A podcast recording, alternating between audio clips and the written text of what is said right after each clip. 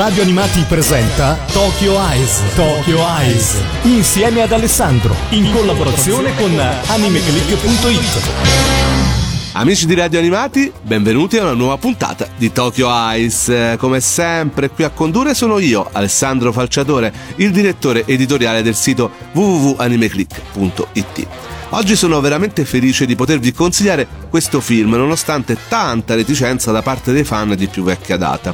Un film che ho avuto occasione di vedere addirittura al cinema in occasione di un'anteprima per la stampa che si è svolta lo scorso febbraio e che in seguito non è più eh, purtroppo uscito al cinema questo titolo per via della situazione sanitaria che si è venuta a verificare in Italia e nel mondo ma che eh, dal 15 settembre è disponibile sulla eh, piattaforma streaming di Amazon Prime Video e eh, che arriverà il prossimo 29 ottobre in home video sia Blu-ray che DVD. Quindi per tutti i fan di questo personaggio c'è veramente l'occasione di rifarsi nonostante purtroppo ne abbiamo dovuto fare a meno al cinema. Di quale film sto parlando? Scopriamolo con il trailer che ora ci andiamo ad ascoltare.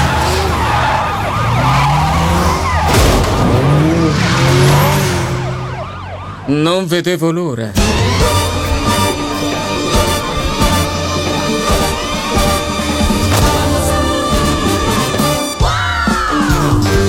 Mi chiamo Letizia. Stai cercando anche tu il tesoro? Ti darò tutte le informazioni che ho, va bene? Però in cambio tu mi aiuterai a risolvere l'enigma del diario di Bresson. Buona fortuna! Questo diario è noto per essere l'unico fallimento di Arsenio Lupin. Il sogno che mio nonno non è mai riuscito a raggiungere. Lupin, cosa vuol dire? Qualcosa che sicuramente cambierà il mondo. Ci sono cinque lettere, ma la parola chiave ne ha otto. Il primo ordine. Dunque quello che lei vuole è arrivare per primo al tesoro del diario di Bresson. Guarda attentamente come la banda di Lupin uscirà finalmente di scena. Fermati, Lupin!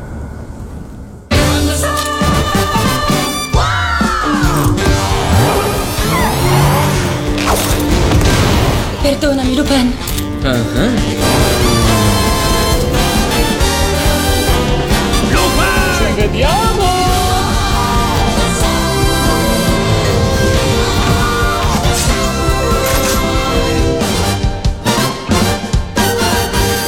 Pochi sono i personaggi nati dalla fantasia di animatori e mangaka giapponesi, in grado non solo di superare i confini del sollevante, ma anche quelli temporali del periodo in cui hanno beneficiato di una piccola o grande popolarità. Quando succede, questi personaggi superano la concezione stessa di fumetto e animazione e assurgono al ruolo di vere e proprie icone pop, capaci di ergersi tra le generazioni, incuranti dei cambiamenti di gusto e di moda. Non possiamo però non ascrivere appunto un personaggio come Lupin a questa categoria di eroi del fantastico, anche se stiamo parlando di un ladro, seppur gentiluomo. Il film Lupin III The First è il primo che tratta del ladro gentiluomo, eh, tratto appunto dal fumetto di Monkey Punch, ad essere in computer grafica 3D. Ma ok, poi ne parliamo più approfonditamente. Andiamo prima a fare un po' di storia. Sapete che questa non è la prima volta che a Tokyo Ice parliamo di Lupin, eh, questa in realtà è la terza puntata che tratta di questo personaggio appunto nato nel 1967 da quel fumettista grandioso che noi conosciamo sotto lo pseudonimo di Monkey Punch. Eh, abbiamo già parlato soprattutto per quanto riguarda appunto la morte del fumettista, abbiamo dedicato una puntata speciale, andatela a ritrovare in podcast molto bella con tantissimi tantissimi contributi da tante persone che hanno anche conosciuto il fumettista e il mangaka.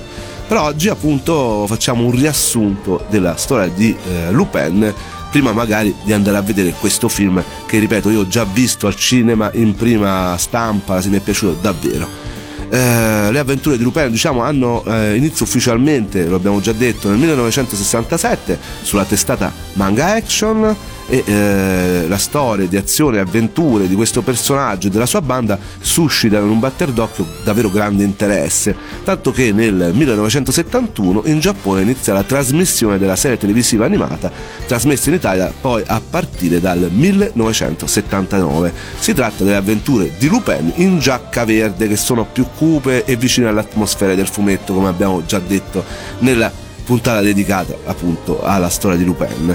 A queste saranno seguite poi dal 1977 e in Italia dal 1981 quelle mm, che noi chiamiamo Lupin in giacca rossa, le avventure di Lupin in giacca rossa, più ironiche se non addirittura veramente comiche, che eh, conquistano il cuore di molte persone e rendono il personaggio incredibilmente popolare. E noi ci andiamo ad ascoltare proprio adesso quella che è il, il tema, il, la canzone di eh, Lupin giapponese eh, del 1980 proprio per Lupin in giacca rossa.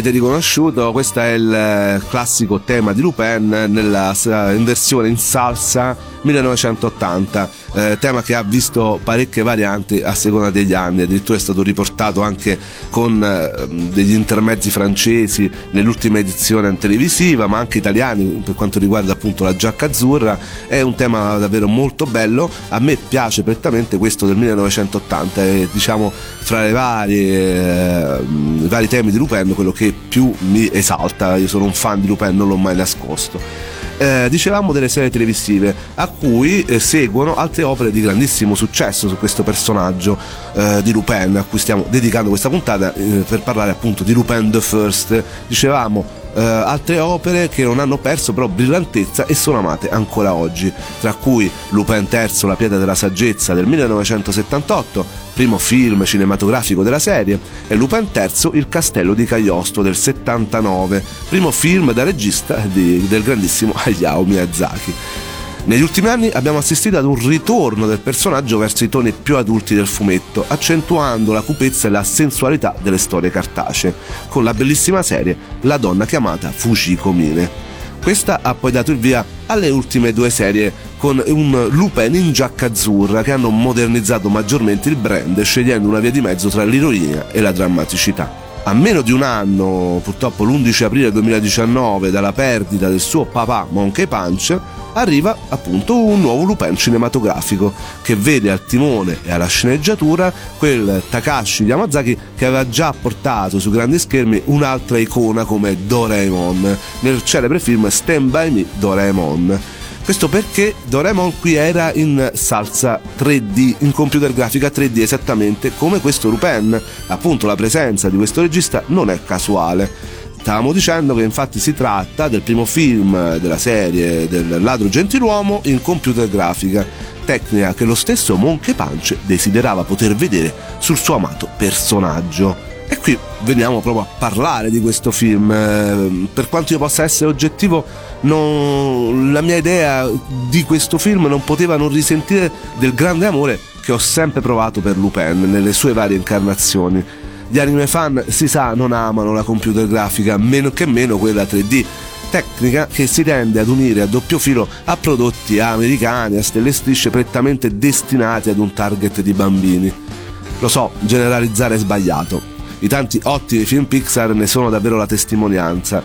Eppure la paura di ogni fanboy è sempre quella di vedere un proprio mito svilito da una pura operazione commerciale.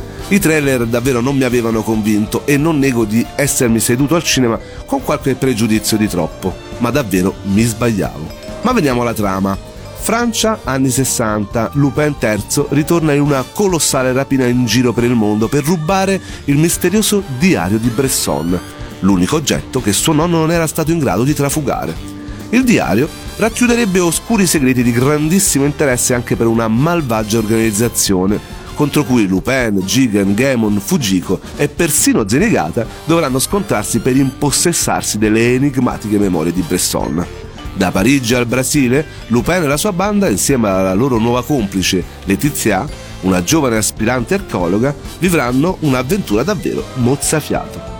È un film che definirei a metà strada tra Indiana Jones e il castello di Cagliostro, che ci riporta il Lupin in giacca rossa della nostra infanzia, ironico, scanzonato e sempre pronto a mettersi alla prova, ma anche affascinato dall'avventura e dalle belle ragazze. Un antieroe dalle abilità sconfinate ma dagli umanissimi comportamenti. Un film fatto ad uso e consumo dei fan più nostalgici, ma in abiti diversi, inusuali, a cui però ci si abitua con inaspettata velocità. Già la prima sgommata della 500 gialla, che forse qui eh, si dice sia la sua ultima apparizione, e al primo ascolto delle amatissime note di Yuji Ono perché lo spirito dei Lupin e della sua banda è sempre lo stesso anche in questo film, riprodotto con grande maestria dallo staff tecnico con una meticolosa ricerca di ogni possibile espressione e movenza del nostro Beniamino. La computer grafica infatti è sì tendente ad un estremo realismo per quanto riguarda le ambientazioni, ma rimane volutamente cartunesca per quanto riguarda i personaggi. Questo è un lavoro quello sul character design, che è iniziato addirittura nel 2015 parallelamente alla sceneggiatura. Sono stati infatti incaricati alcuni character designer e concept artist e eh, preparato il character design di Lupin III in una trentina di pattern in 2D, fino a selezionarne solo tre. Questi ultimi sono stati ulteriormente migliorati scegliendo così quello definitivo. Per quanto riguarda i personaggi principali, due membri dello staff hanno utilizzato un particolare software che consente di creare i modelli 3D come fossero in argilla, sulla base di quelli in 2D e grazie alle loro rispettive interpretazioni è stato prodotto un modellino che veramente ha avuto, devo dire, una buona riuscita. perché dopo un minuzioso lavoro di modelling è stato prescelto quello con la più ampia gamma di espressioni e che rendeva l'animazione in computer grafica più ricca di sfumature si è prestata parecchia attenzione alle basette, allineamenti e alla rappresentazione dei dettagli, fino a completare il modello 3D di ogni personaggio. Per Daisuke Jigen, Gemon, Ishikawa e l'ispettore Zenigata il processo di definizione di eh, questi modelli è stato relativamente semplice, dopo l'approvazione di quello principale di Lupin, che era quello che spaventava di più. Mentre per il character design di Fujiko Min pare che il procedimento sia stato più complesso per via del fatto che eh, se ne sono avute davvero tante immagini, tante, eh, tanti character design eh, nei vari anni e vari, eh, nelle varie serie e film, non c'è proprio una eh, Fujiko definitiva, ognuno, ogni regista, ogni character design animatore ha, ne ha dato la sua interpretazione anche visiva.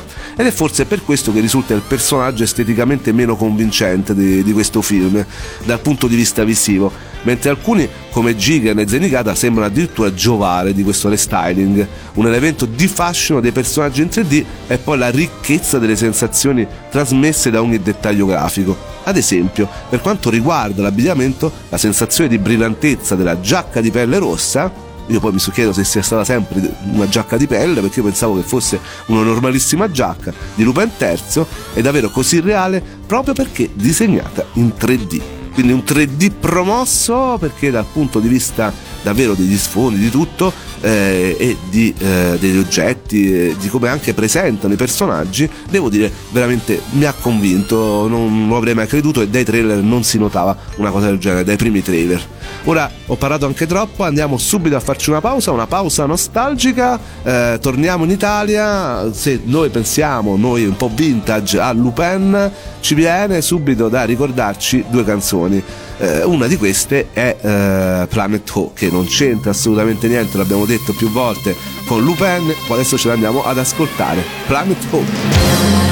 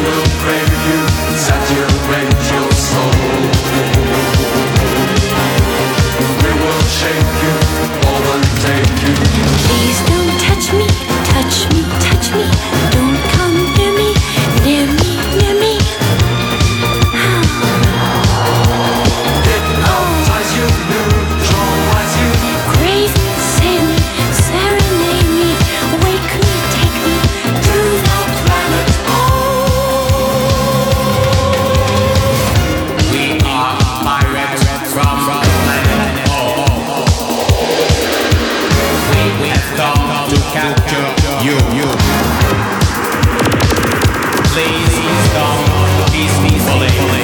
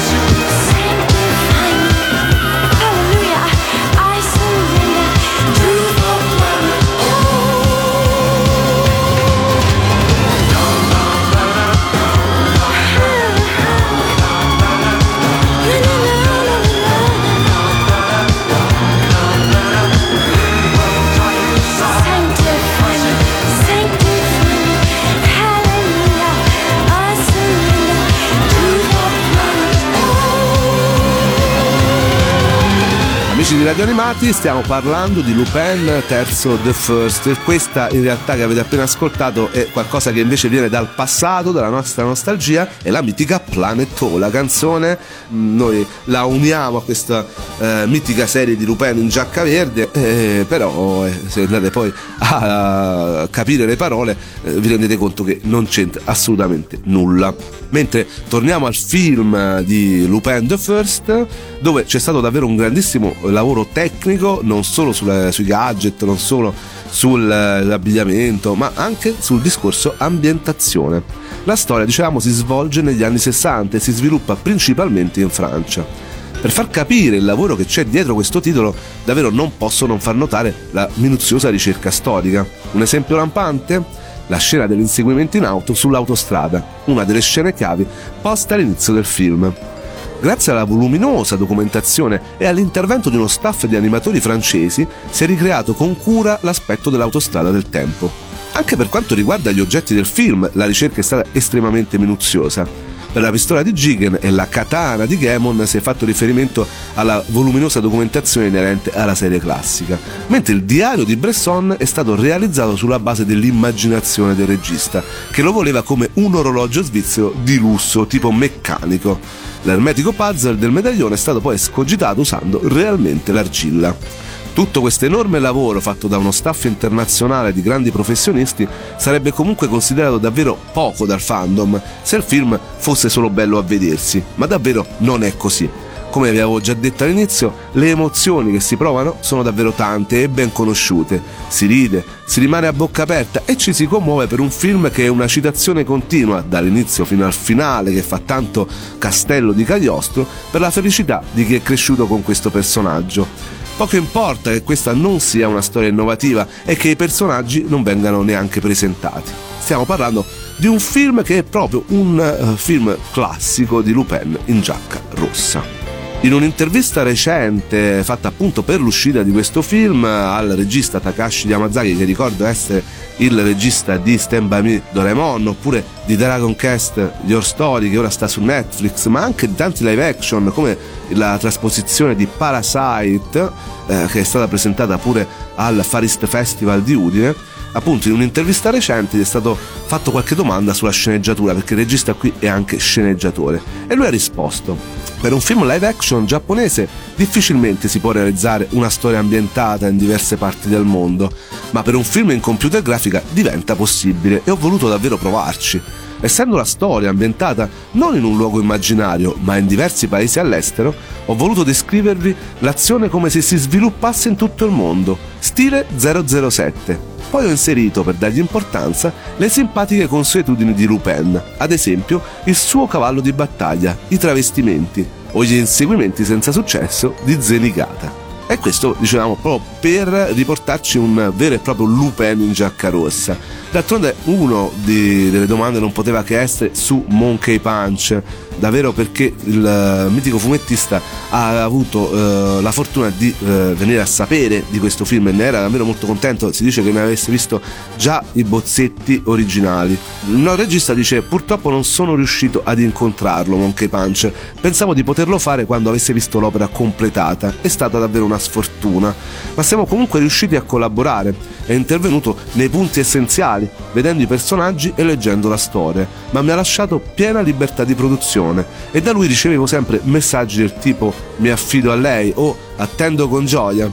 Considero davvero un onore l'aver potuto partecipare al nuovo format in 3D di Lupin, come l'ultimo tassello della genealogia del ladro gentiluomo che ha generato più di un capolavoro. Sarei felice se davvero i fan riuscissero a divertirsi in modo puro, perché mi sono sforzato il più possibile per avvicinarmi al Lupin che si trova nei cuori di voi tutti, riempendo il film dell'eleganza e della bellezza della Lupin Family. E queste sono le parole di eh, Yamazaki, che è il regista che in realtà si è scoperto essere anche un fan dello stesso Lupin, un eh, bambino come noi cresciuto a Pan e Lupin. E eh, non posso concludere questa puntata eh, su Radio Animati con tanti amici di Radio Animati perché non si può non parlare del doppiaggio italiano. Eh, davvero da elogiare perché eh, Stefano Nofri soprattutto si è davvero ormai calato nei panni di Lupin e ci offre a mio avviso la sua interpretazione migliore di questo personaggio da quando ha sostituito il compianto Roberto del Giudice. E poi vabbè, c'è stata anche una sorpresa. Infatti eh, Alessandra Coronpai, la voce di Fujiko, ritorna su questo personaggio, mentre sulle prime, eh, dal primo trailer e anche dalle prime comunicazioni che c'erano state fatte eh, l'anno scorso, a sostituirla doveva essere Joyce Altarelli. Poi evidentemente sono state ascoltate le voci dei fan che a più volte avevano eh, fatto presente a Coach Media, eh, comunque a chi di dovere, il fatto di mh, mm, non voler assolutamente abbandonare la voce della Coronpai eh, davvero lei è la voce di Fujiko anche secondo me. Joy Saltarelli è bravissima è stata poi infatti stata dirottata sul personaggio di Letizia e eh, secondo me la scelta è stata davvero delle migliori. Poi eh, si è ritrovato eh, confermatissimo tutto il restante cast vocale degli ultimi anni delle serie andate in onda appunto del Lupin in giacca azzurra. Alessandro Del Rico su Gigan Antonio Palumbo su Gamon e Rodolfo Bianchi su l'ispettore Zenigata. Ma infatti adesso ci lasciamo con eh, l'interpretazione proprio di questi doppiatori e eh, la loro voce che eh, ci saluterà appunto alla fine di questa puntata per darvi anche un, una chicca, un qualcosina riguardo questo film e farvi incuriosire maggiormente. Spero di esserci riuscito anche io. Mi raccomando, se siete dei fan di Lupin, questo è davvero il film che fa per voi, soprattutto se siete fan di Lupin in giacca rossa. Non fatevi fuorviare come me eh, dall'idea del fatto che essendo in computer grafica è una cosa per bambini che vi possa rovinare la vostra infanzia e cose del genere. Il film è stato fatto con un grandissimo dispendio di eh, budget, con tantissimi animatori, è stato fatto un lavoro grandioso e soprattutto ci è stato messo tanto amore come abbiamo provato a spiegarlo per farmi sapere se il film di Lupin vi è piaciuto venitelo a scrivere magari recensitelo sulla sua scheda sul nostro sito di AnimeClick www.animeclick.it e eh, adesso vi lascio a Stefano Nofri e a tutta la banda di Lupin alias i doppiatori italiani Ciao amico di Anime Factory. È da tempo che il ladro gentiluomo sta pianificando tutto nei minimi particolari per portare a termine il colpo del secolo. L'uscita al cinema di Lupin III The First. Non vedevo l'ora. Questa nuovissima avventura, realizzata con una computer grafica spettacolare, vedrà in azione tutti i personaggi storici di cui sei perdutamente innamorato da sempre. Perfetto, allora si va. Lupin, ora per colpa tua questo posto diventerà un grande casino. Il film che nessun fan di Lupin si deve perdere. Sembra essersi fermato. Parola di samurai. Allora cosa aspetti? Tieniti pronto ad andare al cinema insieme a tutta la banda. Sono certa che non ti deluderà. Solo Zazà riuscirebbe a farselo scappare. Lupin! Dove credi di andare? Proviamo. E adesso se ne sta. Ci vediamo al cinema. Questa era. C'è un'interferenza. Ciao Lupin, ci vediamo? E questi erano i saluti dei doppiatori che dicevano continuamente venite al cinema in quanto questo contributo era stato pubblicato per promuovere l'uscita al cinema prevista il 27 febbraio del 2020. Poi per le note problematiche connesse al coronavirus il film non è più potuto uscire al cinema, ma dal 15 settembre è disponibile su Amazon Prime Video e il prossimo 29 ottobre uscirà per il mercato home video, quindi sicuramente per la felicità di tutti i fan di Lupin c'è la possibilità di fruire e di comprare eh, questo prodotto, questo film, questo eh, ritorno magnifico di questo personaggio che io personalmente amo davvero tanto. Adesso per concludere ci ascoltiamo quella che è la canzone che abbiamo ascoltato in sottofondo per tutta questa puntata e che è il tema di Lupin. Eh, rivisitata ad hoc appunto questo tema di Lupin eh, proprio per questo film. Con questo io davvero vi saluto con eh, una canzone che io amo, un personaggio che ripeto io adoro da quando ero bambino, uno dei miei personaggi anime preferiti e eh, veramente viva l'animazione giapponese, viva Lupin e godetevi questo film.